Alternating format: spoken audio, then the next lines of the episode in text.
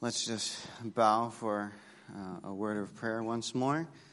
And Father, we thank you for this time that we have to look at this text, uh, to look at the prodigal son, uh, to see what we can learn. And I pray that the truths that are revealed uh, through this, uh, that we might take those truths and we apply them to our lives and live them out. In Jesus' name, amen.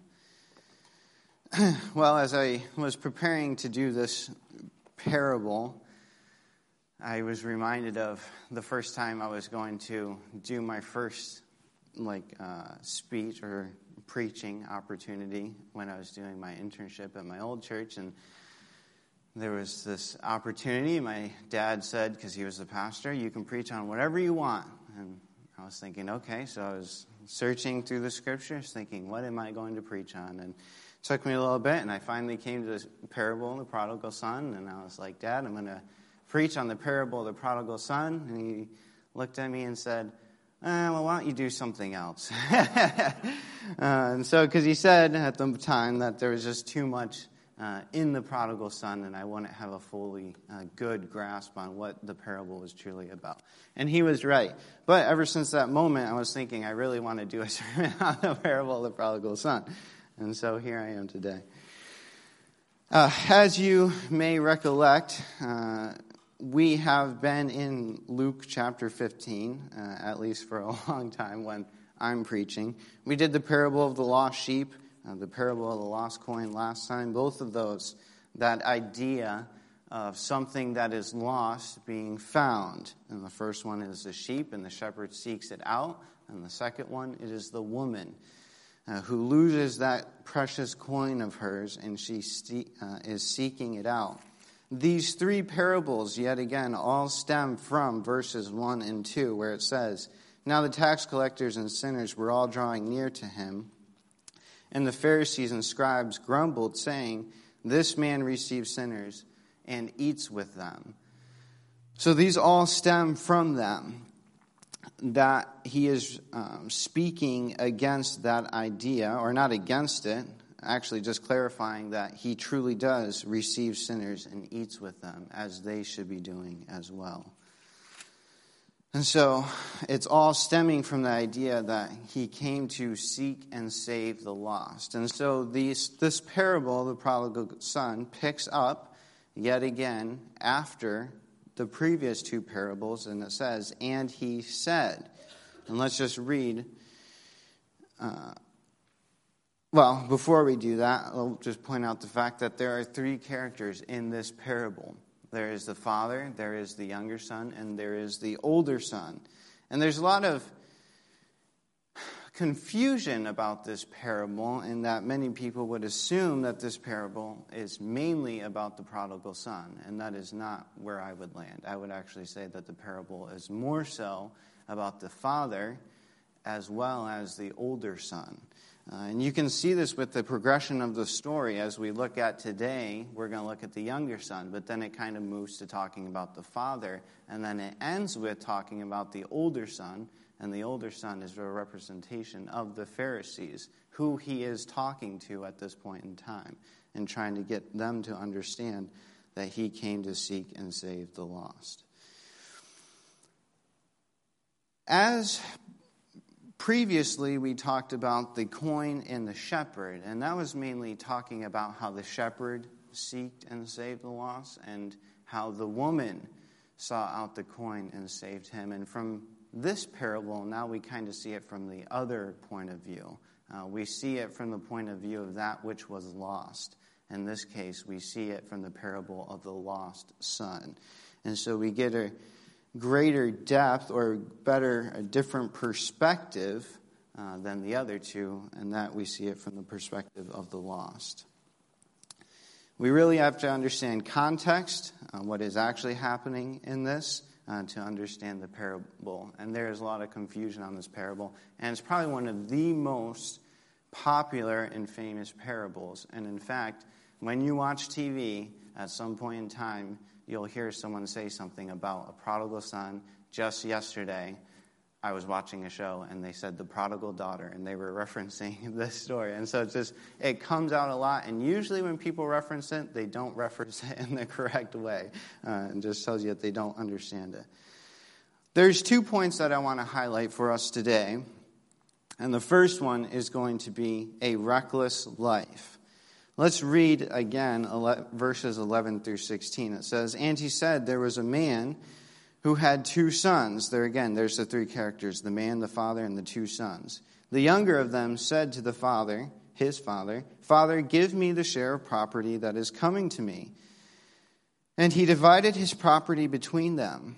Not many days later, the younger son gathered all he had and took a journey into a far country, and there he squandered his property in reckless living. And when he had spent everything, a severe famine arose in that country, and he began to be in need.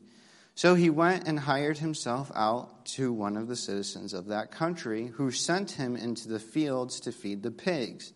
And he was longing to be fed with the pods that the pigs ate, and no one gave him anything. But when he came to himself, he said, How many of my father's hired servants have more than enough bread? But I perish here with hunger. I will arise and go to my father, and I will say to him, Father, I have sinned against heaven and before you. I am no longer worthy to be called your son. Treat me as one of your hired servants. I actually only meant to read till 16. I kind of got carried away, so I'm sorry about that. All right, so we have a reckless life. And the first point of this is a reckless life is demanding to leave. Now, you notice the younger son he says, Father, give me the share of property that is coming to me. Uh, this request in itself is a very unusual request for that time. Uh, even in a time period today, uh, this was a selfish and unacceptable request. In fact, as the Pharisees and scribes were hearing this, they would have thought this is a violation of the fifth commandment to honor your father and mother. Um, because for the son to ask this of the father is very dishonoring to him. What he is essentially doing is asking for his inheritance. Uh, and the thing is, he doesn't want to wait for his father to die, he wants his inheritance now. That is what he is asking for.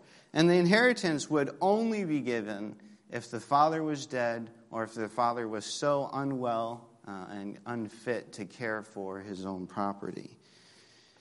So he's requesting this, and he's essentially saying to his dad, Father, I can't really wait for you to die. Just give me the inheritance now. And so this is a uh, terrible and unacceptable request that he is making.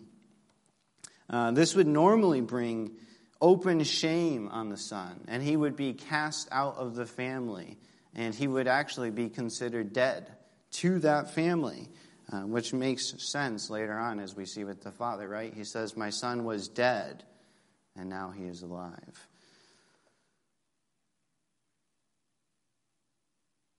It's shocking. It's a shocking request that is made. Uh, and any father, even nowadays, who heard that uh, would be shocked, would be saddened by this request, and you would probably say no. Uh, however, that is not what this father does. The shocking part of this is that it says, and he divided his property between them. Now, naturally, the younger son would have gotten two thirds of it, and the younger son would have gotten one third of this property. But all of this is to say that when you look at the Son, you can see clearly that his heart was not with the Father, uh, that he wanted to leave, that he wanted to be away from his Father, away from the responsibilities that came with being with the Father. Uh, whatever it was that made him want to leave, it's clear that he doesn't want to be with the Father.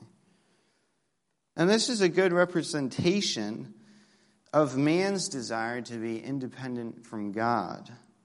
And this goes all the way back to the beginning with the temptation, right? You will be like God, knowing good from evil. Uh, that idea of being like God, that we don't want to be under God, we want to go our own way. We want to do our own thing, make our own life, often in a far off country. And that's important to understand because all subsequent sins are included in this one. When you really think about it, when you're sinning, you are just saying that you think you know it better than God, and you want to do that instead of obeying God. And so we are much like often this young man. We want to take matters into our own hands. And erect, which leads us to our next point, which is a reckless life, is running from God. And it says, And not many days later, the younger son gathered all that he had and took a journey into a far country, and there he squandered his property in reckless living. So he gathers all of his stuff. And so, again, this would have been property. And so he has to liquidate his property because he can't take it with him. And so he has to turn it into some form of coin. And that way he can bring the coin to the far off country. Interestingly enough, obviously he goes and uh, is with pigs eventually. And so some say that Jesus is at least referring to beyond the Sea of Galilee. If you can remember the man who was possessed by demons, the legion, and then those, lead, uh, uh, those demons are cast out into pigs, and the pigs go off the cliff. It was like a pig farming place, so it could be in reference to that. People would have said, oh, far off country, maybe over there where they are raising pigs. So he gathers it all. Uh, Land could have been sold, everything was sold, turned into coin, or he would bring whatever it was. Interestingly enough, the land would be still under the father's possession until the father died, and then when the father died, the land, since it was sold by the son to someone else, would fall into the hands of the other person.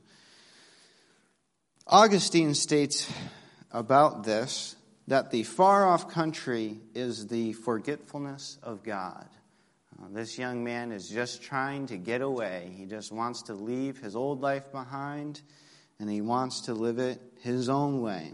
And he does that by squandering his property in reckless living. The squandered literally means to scatter. Uh, in other, the word is used elsewhere in Acts when the Christians are under persecution. It says that they scattered, that idea of just being thrown everywhere. Uh, so it was just thrown away in reckless living, uh, literally living unsavingly. The kindred noun, this is the only place that this word in particular is used, reckless, uh, but the kindred noun is used as debauchery. Uh, you can see that in Ephesians. Uh, don't be drunk with wine, which is debauchery, but be filled with the Spirit. So you have that idea. And he does this to the point that he begins to be in need. Uh, this need uh, is literally to come up short. Uh, he's all gone, he spent it all, it's scattered. And now he's going to be at the point of starvation. He's going to be on the brink of death.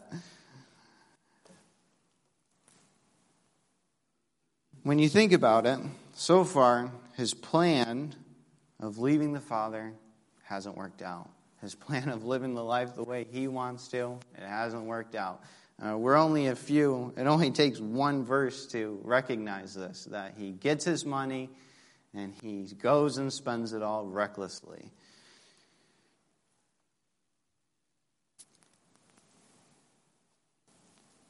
And you would think at this point in time, well, maybe he's learned his lesson. Uh, he's literally at the lowest of low that he's ever been in his entire life. And you might, if you haven't hadn't read it before, you'd say, could he get any lower? Uh, why isn't it at this point in time that he says, "Oh, remember my father?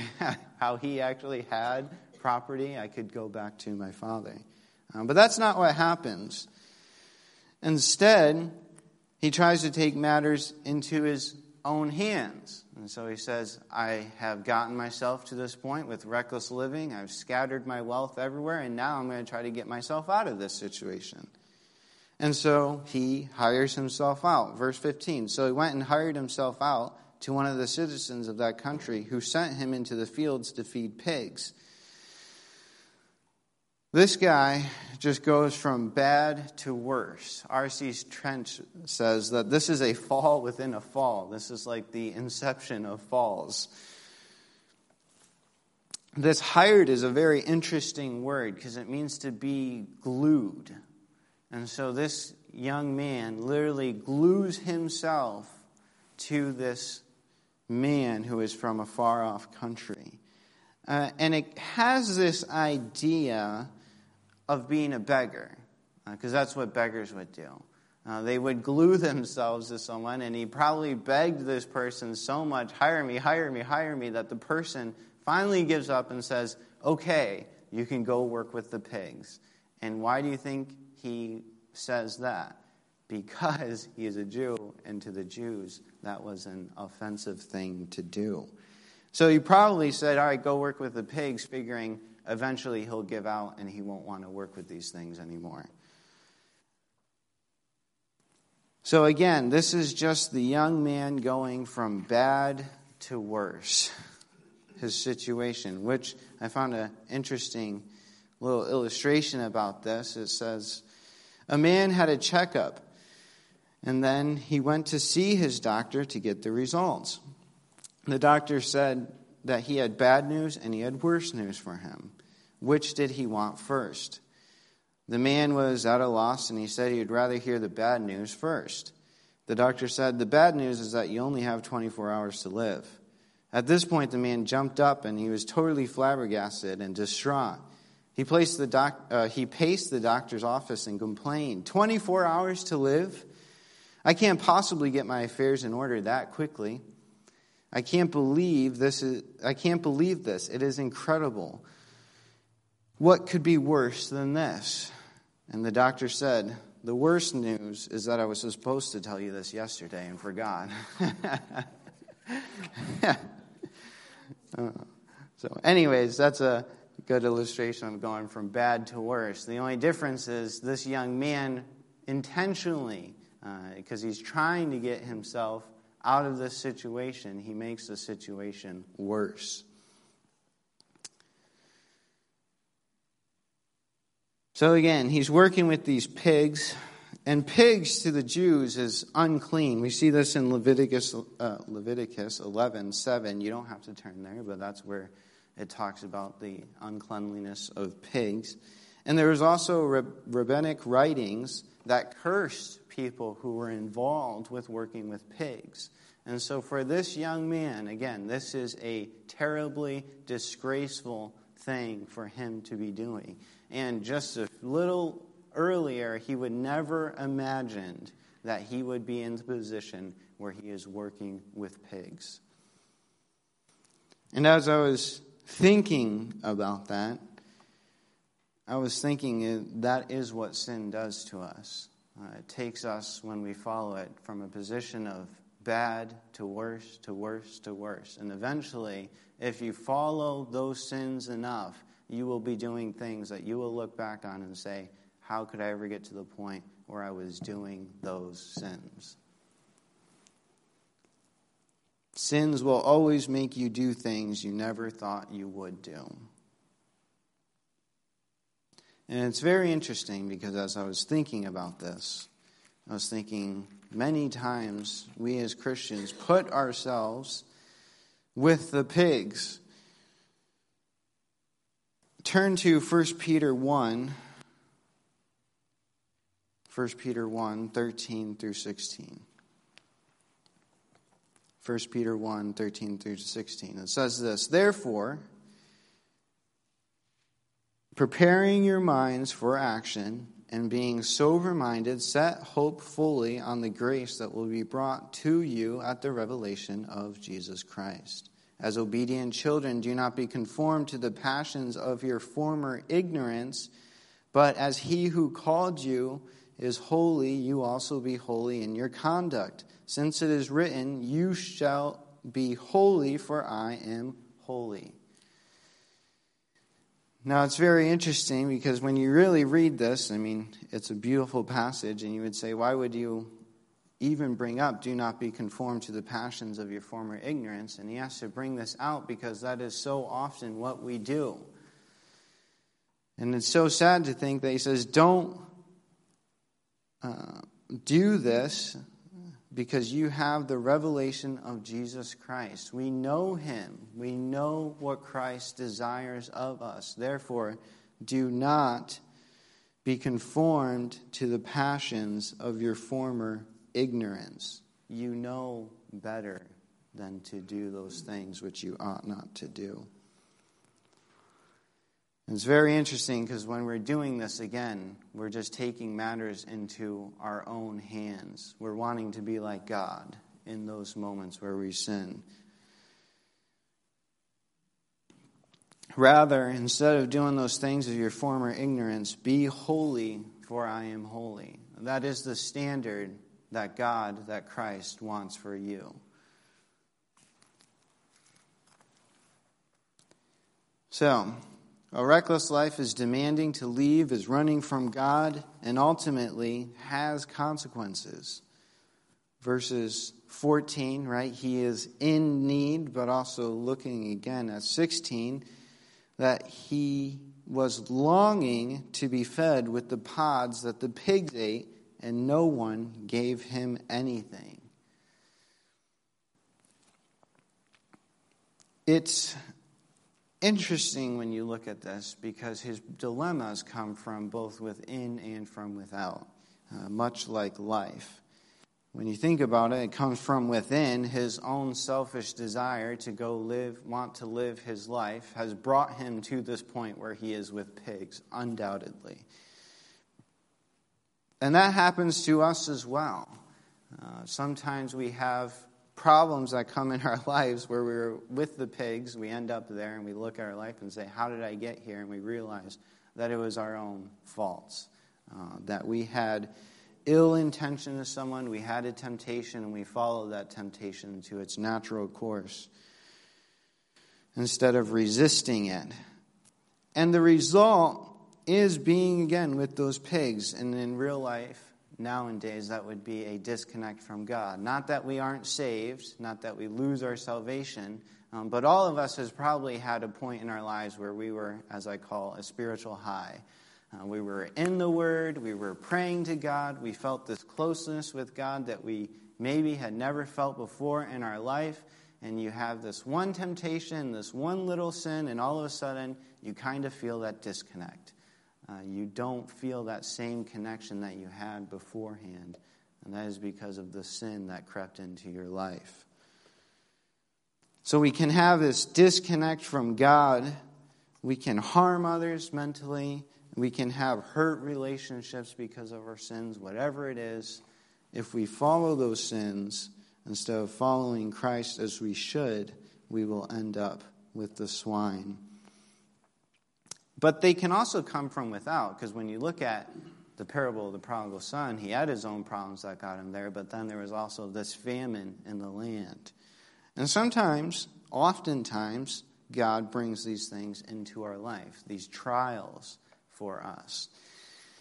And you might say it seems a little harsh, but really, would this young man learn his lesson if he didn't have that famine in his life? If he didn't get to the point where he literally couldn't go anywhere else and says, Oh, right, I have a father, and my father has hired servants who are more, have more than enough. So these can be trials, uh, temptations, and disasters. But ultimately, for this man, this young man, there was an empty void. And for those who aren't believers, for those who do not know Christ, there is this empty void. I believe we talked about this on, I almost said Wednesday, Monday, but Wednesday with the men's group a little bit. He was longing to be fed. And in all reality, he was longing this whole time for something he just didn't know what it was.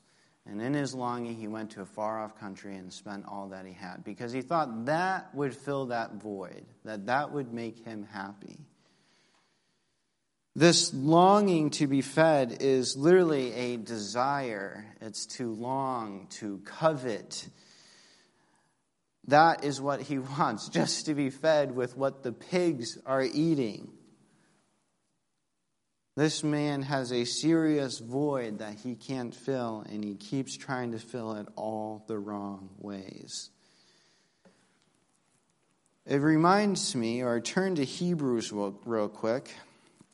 Hebrews 11, the Hall of Faith again. 1125. We're going to start actually verse 24. Hebrews 11 24. By faith, Moses, when he was grown up, refused to be called son of Pharaoh's daughter, choosing rather to be mistreated with the people of God than enjoy the fleeting pleasures of sin. And so Moses just has a clear understanding of this that the sins of this world are fleeting, and he would rather be serving God. And that is the perspective that we need to have because if you follow those fleeting pleasures of sin, it will only bring emptiness. There will always be that void. Because sin is fleeting, but God is eternal. God is the only one who can fill that void through Christ.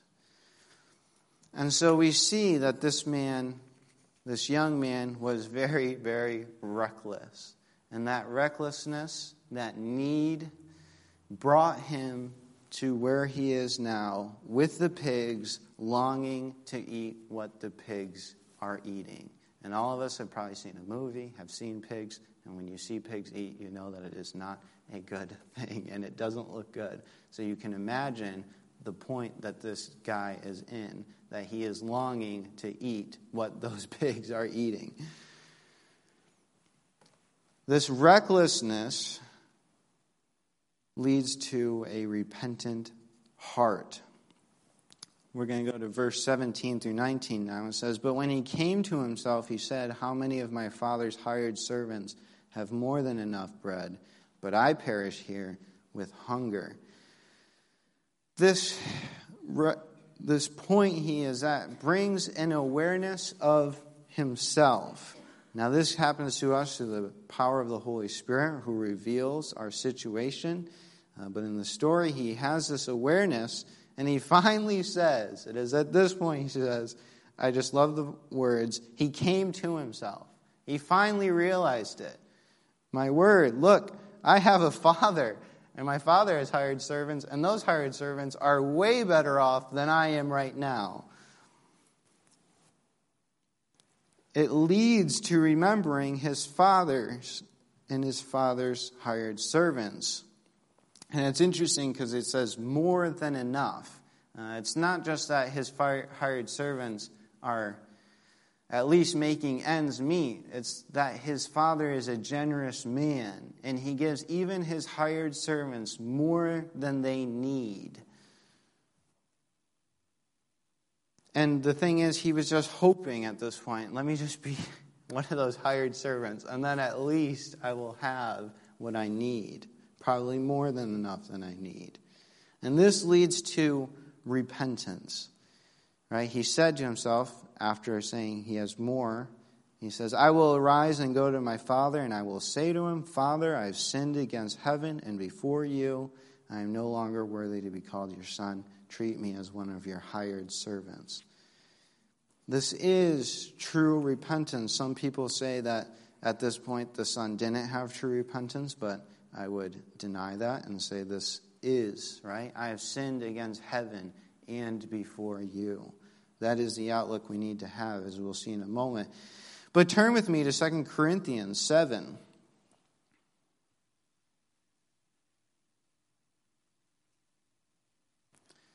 Uh, 2 Corinthians 7 9. It says, As it is, rejoice not because you were grieved, but because you were grieved into repenting. For you felt a godly grief, so that you suffered no loss through us. For godly grief produces a repentance that leads to salvation. Uh, uh, salvation without regret, whereas worldly grief produces death. You were grieved into repentance. This is the kind of grieving. It's to be distressed, to have sorrow, that is, to have sorrow over your sins, as this young man had. He looked at his position and he gets to the point of sorrow, to the point where he says, I have a father. And this repentance is to turn back, away from, to turn towards the Father. Godly grief produces repentance that leads to salvation. At some point in time, we all need to realize that we, at least if you're a believer, you were like that younger son. That you were in a wretched state where you are, and that there is nothing you could do, and you might even be like the younger son. You tried to hire yourself out, you went and spent all you had. You tried to do all these things to work for it, but you realize that there's nothing you can do. It is what Christ did that will get you out of that state.